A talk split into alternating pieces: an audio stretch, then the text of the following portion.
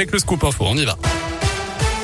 Et on commence avec une info trafic. C'est un peu la pagaille hein, sur euh, la rocade est lyonnaise. Il sachez qu'elle a été coupée à hauteur de Vaux-en-Velin en direction de Marseille. Contournement est, pardon, euh, coupé en raison d'un poids lourd qui a perdu son chargement sur les voies. Ça crée pas mal de bouchons. Les déviations sont faites par la 432 et la 42. Patience et prudence.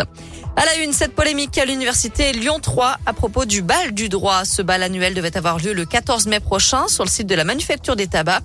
Organisé par l'association des étudiants de l'université Jean Moulin Lyon 3, l'événement qui se tient depuis des années, qui réunit étudiants et personnel de l'université et des invités extérieurs, notamment de nombreux professionnels du droit, soit près de 2000 personnes au total. Mais vendredi, coup de tonnerre, la présidence de l'université a décidé d'annuler le bal, Céline Bouchard-là. Oui, dans un mail envoyé vendredi, Eric Carpano, le président de Lyon 3, fustige des pratiques indéfendables et inacceptables pour justifier l'annulation.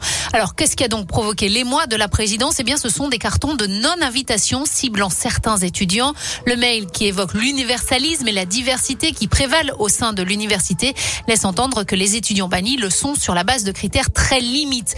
Or, le porte-parole de l'équipe du bal du droit que nous avons eu longuement au téléphone ce matin reconnaît l'existence d'une liste noire, mais il toute forme de discrimination ou de racisme. Selon lui, les étudiants blacklistés seraient susceptibles de perturber le bon déroulement de la soirée et l'ont déjà fait lors de précédentes éditions.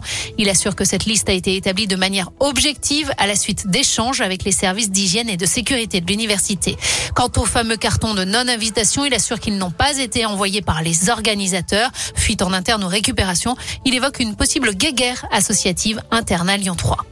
Les organisateurs demandent à pouvoir rencontrer la présidence, déterminer et envisager toutes les solutions possibles pour que le bal, dont la commercialisation des places a débuté, puisse se tenir.